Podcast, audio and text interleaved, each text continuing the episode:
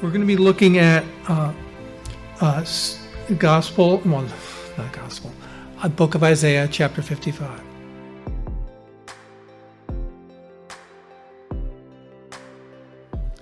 How many of us have ever looked for fulfillment in something?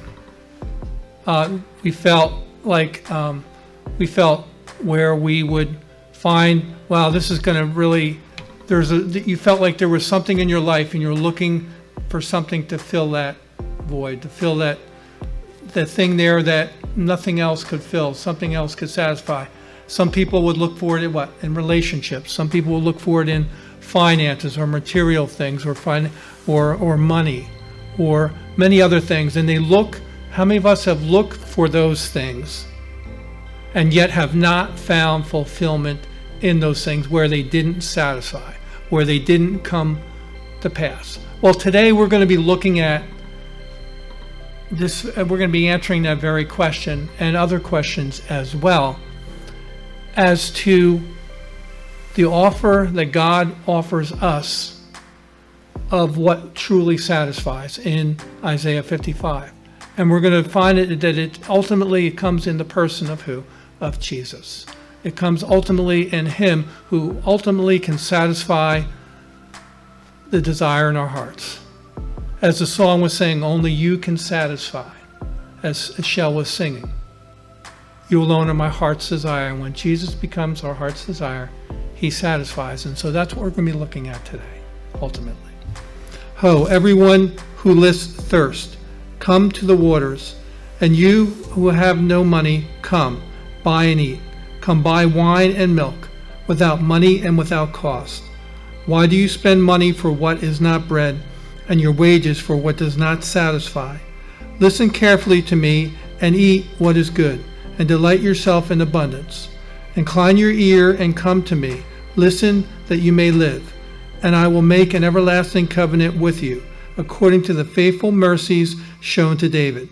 Behold, I have made him a witness to the peoples, a leader and commander for the peoples. Behold, you will call a nation you do not know, and a nation which knows you not will run to you, because of the Lord your God, even the Holy One of Israel, for He has glorified you. Seek the Lord while He may be found. Call upon Him while He is near. Let the wicked forsake his way, and the unrighteous man his thoughts. And let him return to the Lord, and He will have compassion on him, and, and to our God, for He will abundantly pardon. For my thoughts are not your thoughts, nor are your ways my ways, declares the Lord. For as the heavens are higher than the earth, so are my ways higher than your ways, and my thoughts than your thoughts. For as the rain and the snow come down from heaven, and do not return there without watering the earth, and making it bear and sprout, and furnishing seed to the sower and bread to the eater, so my word which goes forth from my mouth, it will not return to me empty, without accomplishing what I desire, and without succeeding in the matter for which I sent it. For you will go out with joy, and be led forth with peace. The mountains and the hills will break forth into shouts of joy before you. All of the trees of the field will clap their hands. Instead of the thorn bush, the cypress will come up. Instead of the nettle, the myrtle will come up. And it will be a memorial to the Lord, for an everlasting sign which will not be cut off. Let's go into our first point here, the invitation. We're going to be looking at verses one through five. He gives a calling here. Jesus gives a calling. It's from the prophet Isaiah. And we know that the prophet Isaiah was one of the more prolific Uh, writers at this time. Isaiah was the one who um, would speak prophetically, and he would speak prof- prolifically. In other words, he had he wrote sixty-six chapters, and so he was, his books were one of the longer books of um, in the Old Testament, and he was one of the major prophets. And so he would speak, and he would speak uh, messages of challenge for God's people to come back to Him, but he also he would make, not only speak a ma- message of people, his people coming back to Him, but also people finding their fulfillment in Him, as in this chapter. And so he comes and he says, "Come, you, everyone who thirsts, who have no money, come buy without money. So he's offering the invitation. God always offers what? The invitation. You see that word there, come. In other words, he's telling you to come him. Come here. Come to him. Come to me. Come. It's it's as, as Isaiah speaks, he's speaking prophetically in the voice of God. In other words, his writings are saying that God is saying through Isaiah and through his words, the word of God, saying, come. Come, that invitation. How many of us have ever heard that word come before? C O M E. How many of us have heard that? Come, come, come. Just as I am. Where have we heard that song before? I don't know if any of us have ever heard the Billy Graham Crusades. Uh, Billy Graham. He, he passed away some, several years ago. But he was like ninety-nine years old. But in his... In his Um, crusades that he had, he, he preached the gospel to more people than probably any other man in history. The, the hundreds of thousands of people, possibly even millions. And he, one of the songs he said, um, "Just as I am," was sung by uh, George Beverly O'Shea, and "Just as I am," you know, come, just as I am, and. That's what God's calling. He's calling, he's making an invitation to come to him, an invitation to meet him, an invitation to hear him, to listen to him, to experience him.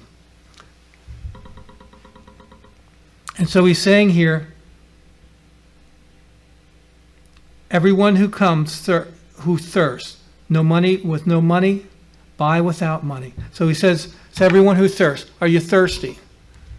I used to be a landscaper when I was younger, and I remember some hot summers where I was really, really hot, and I would get really thirsty. And boy, having a, a nice cup of cold water or bottled water was really quenched my thirst at that time.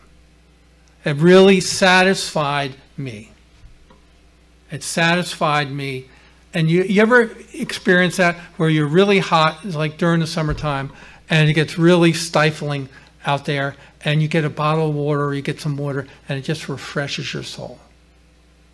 And you're thirsty, and you're looking for something to refresh you.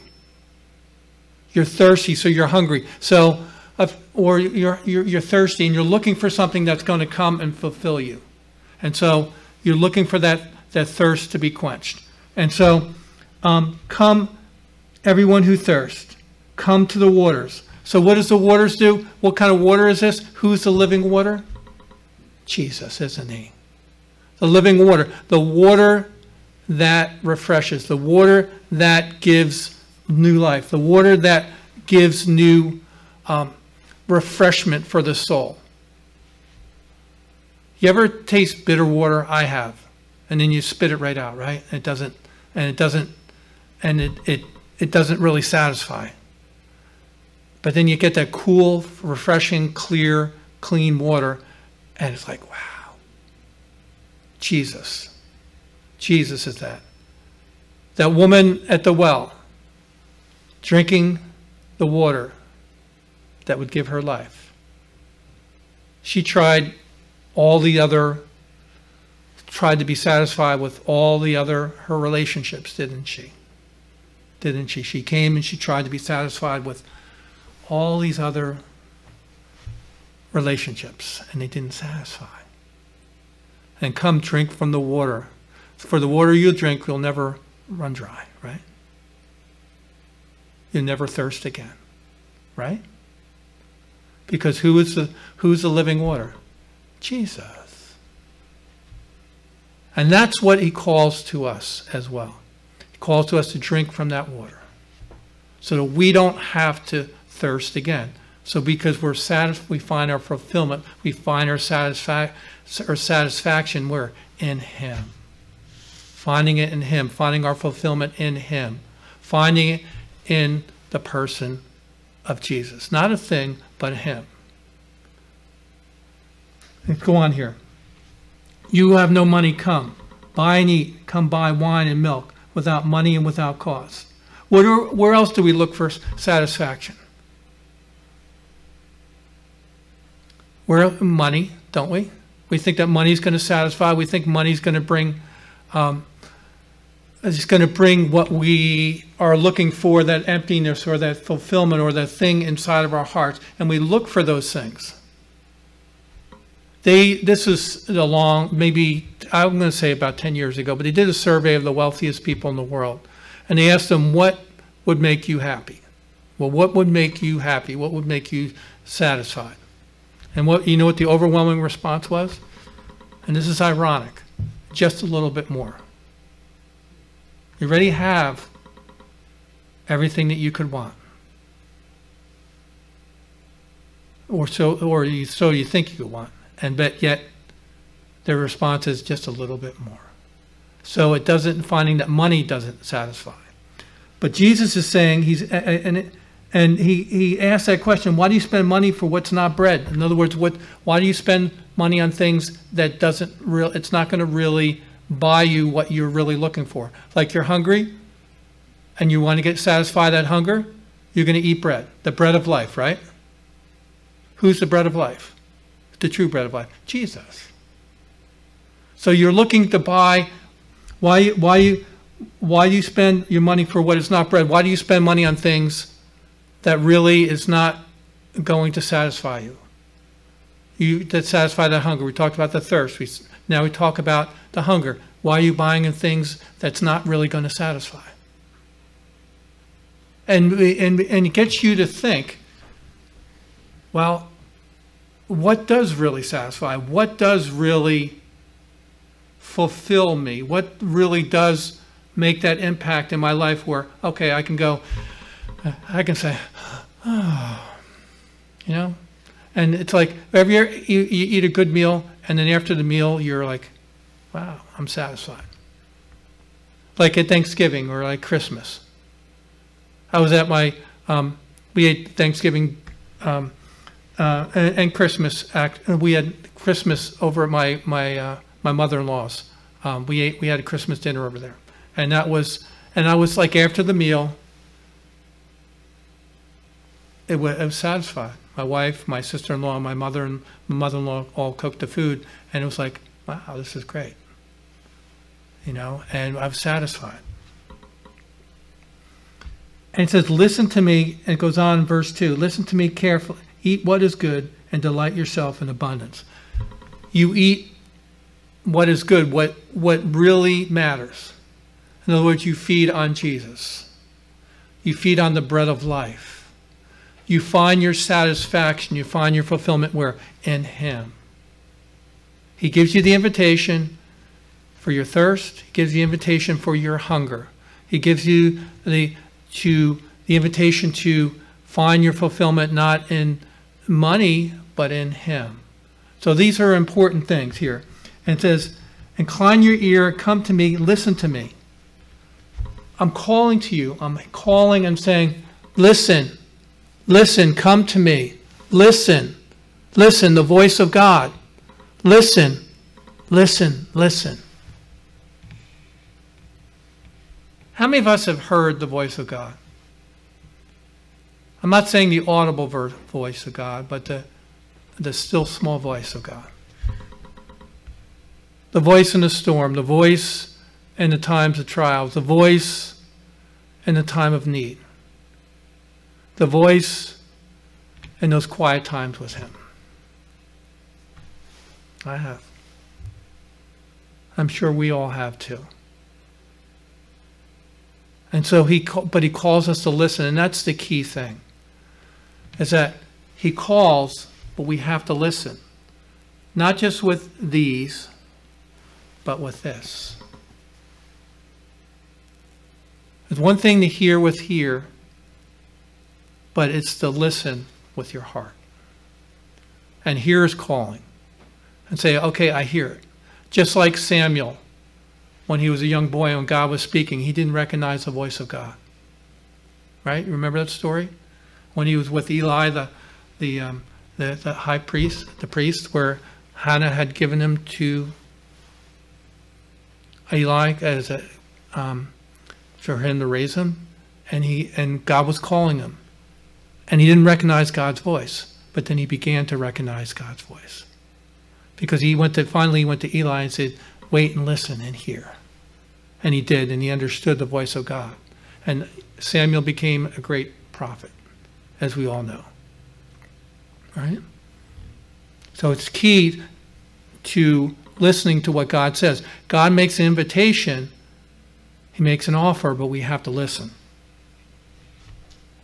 And I will make an everlasting covenant with you. In other words, I will be your God, you will be my people. Just like the covenant he made with Abraham and to his descendants, the covenant he made with David, and who is, and says here, um, according to, but I'm, according to the faithful mercies shown to David. What was the covenant he made to David? That you, I will give you a son, and your son will be on my throne, and his throne will be enduring, everlasting, eternal. And who, of course, who is that? He's talking about the Messiah, he's talking about Jesus. And I made him a witness to the people, a leader and a commander to the people. I will call, behold, you will call a nation that does not know you. A nation who knows you will run to you because of the Lord your God, the Holy One of Israel, for he has glorified you. He, God, will call. And who's that, who's that call? That call is made by who? Jesus. The leader, and who's that nation? And the, uh, and the commander of the people? We are his people. Well, as the scripture says, we are, it's not just necessarily the, the nation of Israel, but it's the nation, but it's God's, we are his people.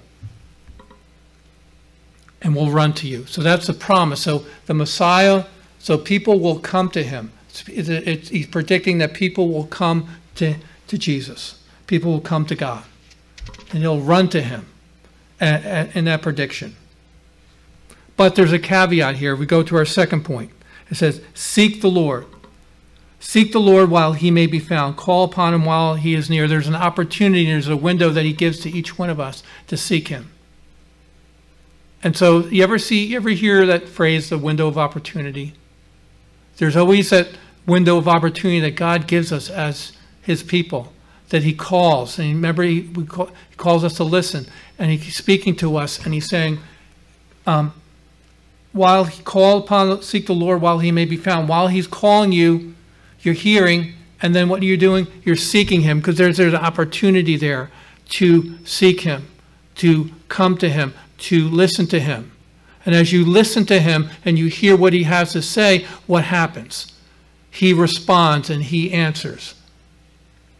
I, um, and for many years, some of you may know that I, I, I worked with the homeless for many, many, many, many years. And, um, and, and often on, uh, on nights, um, they would have uh, church groups come in, they would give chapel services where they would have an invitation. And many would, um, many would seek, the, uh, there would be an invitation for people to seek the Lord.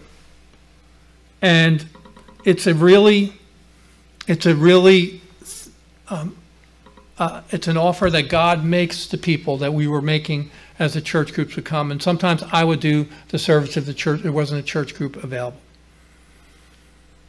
I remember one specific situation where um, I've shared the story before, but it's it, where I, I remember this gentleman that would uh, be, would come in night after night after night. And he would be, um, he would stay overnight, and he would, you know, he would hear the gospel message, and hear the gospel message every night. And I remember this is a time where I worked the overnight shift. And then as I worked the, the overnight shift, um, I remember this man who had come in, you know, over and over and over again, and I would go around and do my bed checks. And I remember looking at, you know, do, looking at the different beds. And I remember looking at this, you know, seeing this man there, and everybody was sleeping tight. And when I went to go wake them up in the morning, um, I, I, I would check the beds, and then I um, would check, and I, and I, I checked this one particular man's bed. I checked all beds, but he went to go wake him up, but he was ice cold. And I saw the look on his face, and it was a look, and I'll never forget that look. And as many years ago as it was, I will never forget that look of of of really like horror on his face. And my point is, is that from the look on his face and from the expression on his face, it looked like the man had passed without knowing Jesus. Even though he had the opportunity, even though the opportunity was there to know Jesus, the opportunity was there to, invitation was there to come to him, to drink the water of life, to eat the bread of life, to have Jesus in his life, to be able to have true wealth, even though these guys had, even though these gentlemen had nothing financially. And it was a sad thing, but the reality was he had his opportunity. But it looks like God ultimately knows where that man was, where that ultimately where that man is. God ultimately knows that, but by the look and expression on his face, it didn't look like he was going into glory with Jesus. Right? So the invitation is there. Come to Jesus. Come drink. Come buy. Come eat of Jesus. And it says here, and it says, as we go on here, it says, uh, the, he, he tells the wicked, forsake your way, the unrighteous man's thoughts. Let him return to the Lord. Come back to the Lord. Come back, and he will compa- have compassion on him and to our God. God will have abundant compassion. God will have abundant grace uh, given back to him, uh, to us. I remember I had come to the Lord when I was a young person, fifteen years old maybe. And I was really excited in my faith. And then I ended up just going back down a wrong path and going back and got into some really terrible stuff. But some years later, God showed me mercy. And God re... God always had his eye on me. God always had his hand on me. God always showed me mercy. But he gave me that opportunity to come back to him. Gave me that opportunity to come and respond back to him. And I responded back to him at that time. And my and I haven't looked back. Not that my I've had some I've had some some challenges throughout that time, up through those many years. But I've always stuck with Jesus, and I always walk with Jesus. I'm growing with Jesus, even now. And the thing was, is that, you know, who would have thought that, you know, God would have had mercy on me? I would have never thought that. A long hair, shoeless. I used to walk around with no shoes. Holy jeans, that's, that's when they weren't even popular. T-shirt, smoking weed. And God, you know, had mercy on me. Even in my rebellion. Even in my hardest place, God showed me compassion. And I was able to respond to his compassion. You know, and I think that's for each one of us. Respond, have we, ask yourself this question, have we strayed from the Lord? Maybe we don't even know the Lord, but have we strayed from the Lord? Have our hearts strayed? But he offers compassion to us, doesn't he? He shows us mercy. What's that scripture passage where it says, as far as the east is from the west, so far do I remember your, so, so far do I cast your, your, your iniquities or your sins from you. East and west never meet. North and south meet because there's north and south pole. But east and west never meet because they go, keeps going around and around. So in other words, God's mercy is offering to us. There's a window where he gives us that mercy and he shows us that mercy and he calls and said, is saying, come to me.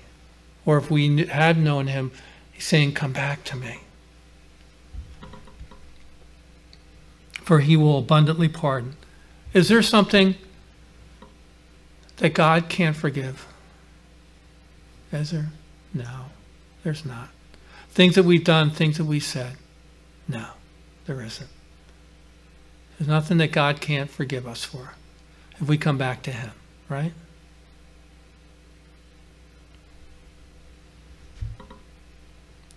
For my thoughts are not your thoughts, nor are your ways my ways, declares the Lord. For as the heavens are higher than the earth, so are my ways higher than your ways, and my thoughts than your thoughts. God's ways and God's thoughts are much higher and broader and deeper than all of our thoughts that we could ever imagine. He, his, his mercy upon me was incredible, was deeper than I would have ever had mercy for, ever had patience for. But he's God. Would I have wanted me back? Probably not. But God does. And he changed me. He is changing me. And show me compassion so that I can show compassion to others through him. And I think the thing that God is saying here is that he wants each one of us to come back to him and receive his offer of mercy. You know what it's like to receive that, to receive mercy for something that you know you did, and you know he didn't deserve to get off mercy for it. And God, and then you get mercy. That's like, wow. Wow, that's great. Wow. That's what Jesus did with us, right? He did that with me. He, I'm sure he's done that with each one of us. And we'll do it and continue to show us mercy. He'll continue, and we'll mess up and we're not perfect. But he'll continue to show us mercy. But we need to come to him and listen to him and eat, drink from him and eat of him and truly find our wealth in him. Right? Let's go to our last point. His word will not return to him empty. So what God says, my word will not return to me void. So what God says, God cannot lie. God cannot lie. He's incapable of that because part of his character is he's he's not he's a God. He's got who's who's the way, the truth, and the life, Jesus. So is Jesus truth? Absolutely. Can he lie? Absolutely not. And so when God speaks to us, his word is what it says. It says, my promises are what? Yea and what? Amen. My truth is yea and amen. What I say will happen in my way and in my time, not our time or our way, but in his way and his time and his plan and his purpose. And sometimes we think, well, God didn't answer my prayers. Well, may, maybe he answered them the way he wanted to answer them, not the way we wanted to answer them and the way we expect him to answer them.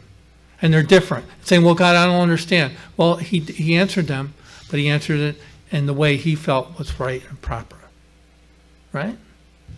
So, listen to this. For as the rain and snow come down from heaven and do not return without watering the earth and making it bear and sprout and furnishing seed to the sower and bread to the eater.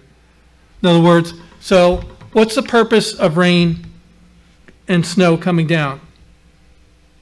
What is it? What's the purpose of that? It says here, it says without watering the earth.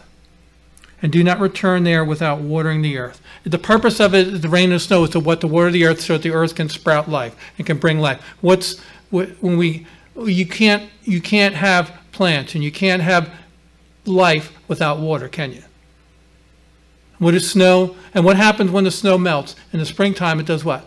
It brings water, doesn't it? And when When when the rain, it rains like it's been raining the last couple of days, what does it do? It waters the earth so that we have water to drink. I'll give you an example.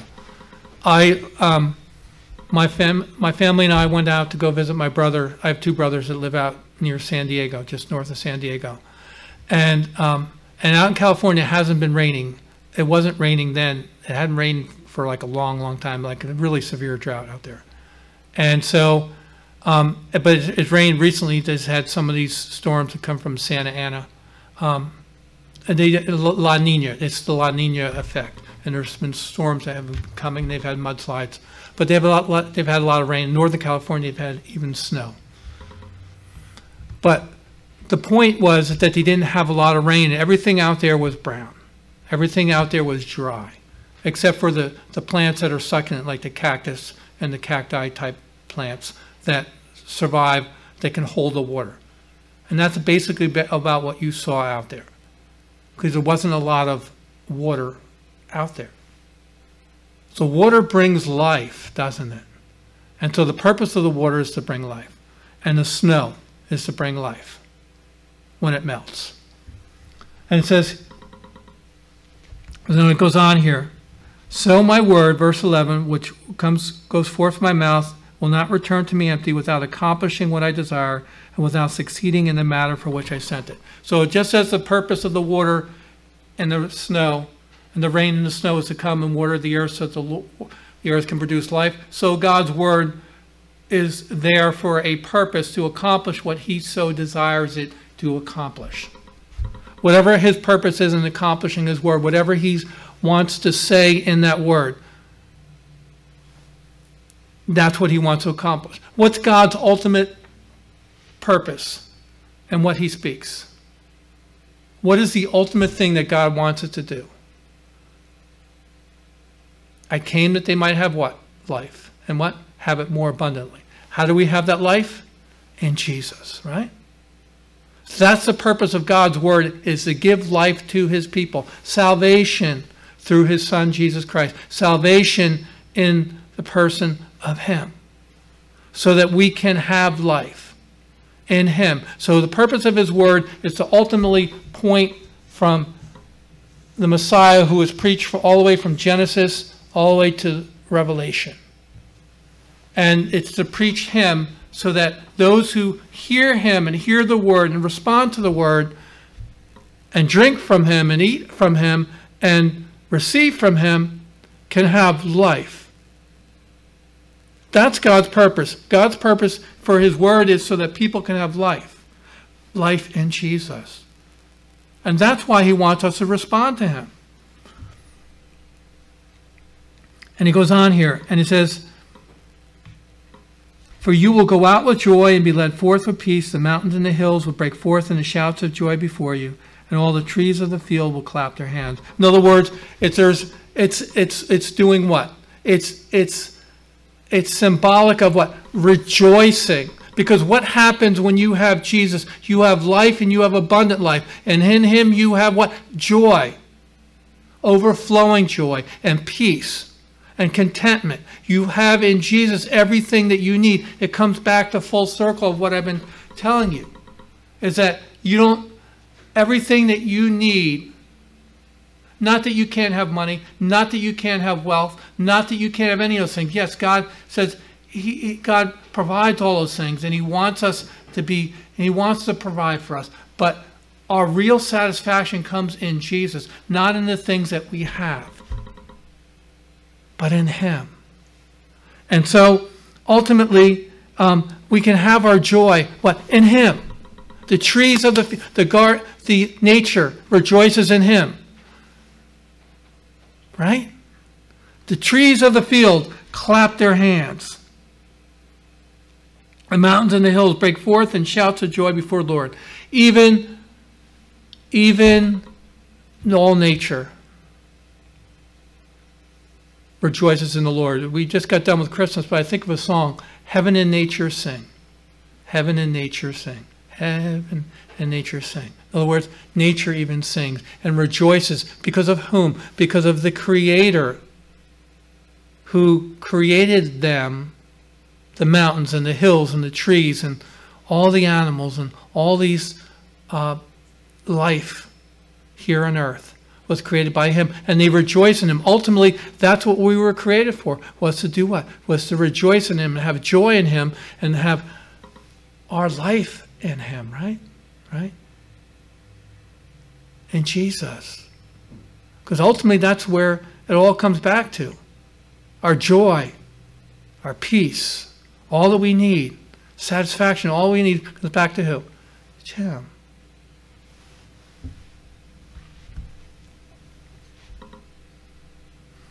It says, and lastly, in our last verse, it says, instead of the thorn bush, the cypress will come up. Instead of the nettle, the myrtle will come up. Instead of the memor- and it will be a myrtle. It will be a memorial to the Lord. An everlasting sign will not be cut off. In other words, instead of having thorn bushes, because what happened in the garden? What happened with sin? Sin, Adam well, had to work hard for his ground, didn't he? Because it, part of the curse of sin was that there was going to be thorns and weeds and thistles and all that. Right? But in Jesus, what's going to happen? What happens? We're forgiven. He paid the price for the sin, right?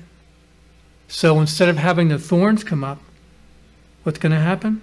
The cypress. The cypress is a, a prosperous tree over in the Middle East over there. A beautiful tree. Instead of the, ner- the myrtle, myrtle will come up. Another plant that is the opposite of the nettle, or like the, the thorns and the myrtle tree. And it will be a memorial to the Lord. An everlasting sign will not be cut off. In other words,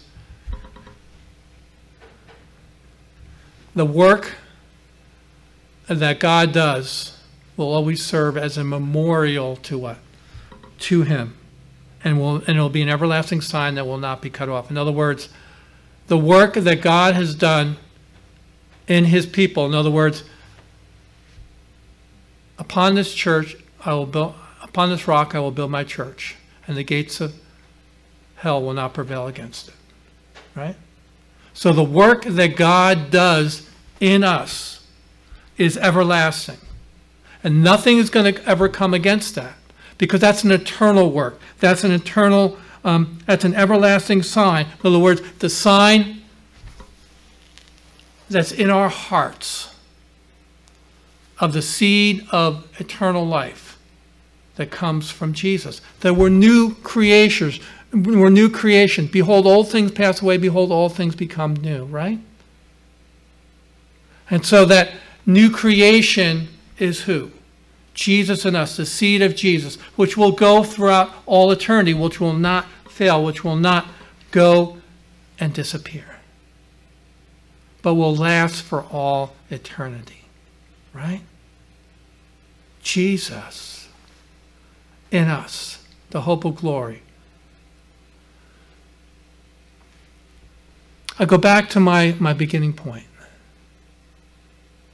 is that we look for so many things, satisfaction and so many other things.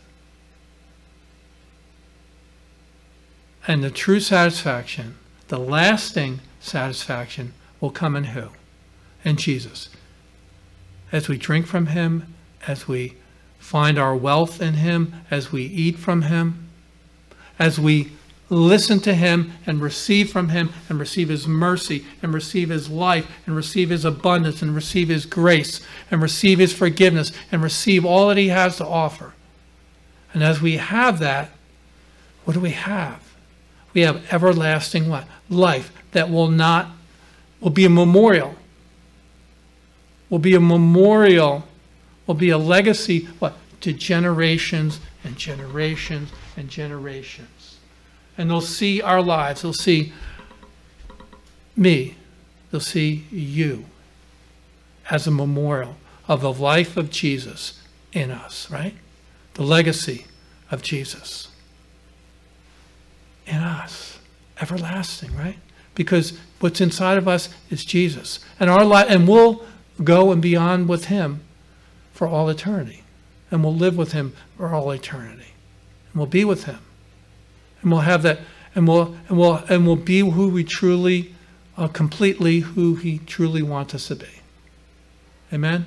And he calls us and he wants us to be that and to have that. Amen? Amen. So, you know, listen to his voice, folks. Listen to his heart. Listen to what he has to say. Listen. Come to the invitation. Receive him.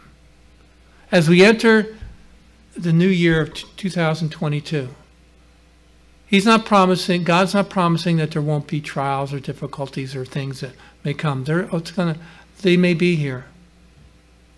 But it's how we respond to them in Jesus. Because we have him, we can face any of those things, right?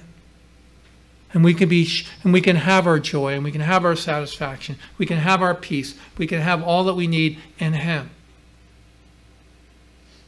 No matter what comes, no matter what things may happen, no matter what comes our way, we can have all that we need what in him this year. So let's listen to him this year. Let's respond to him this year. Let's respond to him and receive from him what he offers to us. Amen. Amen. So let's take some time and let's let's pray. And I'm going to pray a specific prayer. And um, so for those of us who may not know him, and if you don't know Jesus and you don't have him in your heart, um, respond to the invitation as I pray, and just pray a simple prayer with me um, as I pray. To receive Jesus into your life as your Lord and as your personal Savior, so you can begin that new life in him.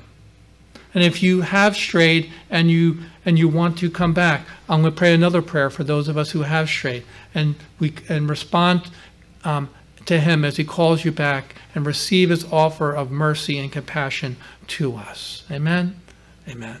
So let's go ahead and and and, and pray. Oh, Jesus, I know that I am a sinner. I know um, that I've uh, missed the mark, Jesus. I've turned away from you. I haven't listened to you. I haven't responded to you. God, I know what I've done, and I know um, the things that, the hurt that I've caused you and the hurt that I've caused others. And Jesus, I ask that you would just please forgive me and show me mercy. Please forgive me, wash me with your precious blood. And I ask you to come inside my heart and uh, and and and to be my to be um, to wash my soul, and to be my Lord, to be the master of my life, to be take control of my life, Jesus. I offer it to you this day. And I receive from you, Jesus, your free offer even now. And I thank you, Jesus. And I believe you for what you're going to do, and I believe you that you have called me to salvation, and I believe that I am saved now at this time. Thank you, Jesus. Saved from the power of my sin, of the power of sin. The power of sin is now broken. I now have you, Jesus, in my life. Thank you, Jesus. And for those of us who have uh, maybe strayed away, Jesus, please forgive me, oh God, for the mercies, uh, for the things I've done, the terrible things I've done, I've thought, I've said, I've did. God, uh, show me mercy. God, I've strayed from you, and I've been rebellious towards you, and I've shook my fist at you, oh God, in anger. And I ask for your mercy and your forgiveness, God. Please receive me back as your son, as your daughter. Help me, Jesus, to um, just walk holy and uprightly with you uh, from even this point on, God. I receive your mercy. I receive your grace. I receive your forgiveness, God. Thank you, Jesus, for your abundant pardoning of my sin, oh God. Thank you, Jesus. Help me to live for you. Help me to walk with you the rest of my days, oh God, following you with all my heart.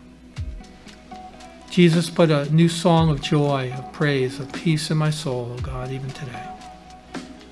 And Jesus, help us to just, even Jesus, help us today. We just thank you, Jesus.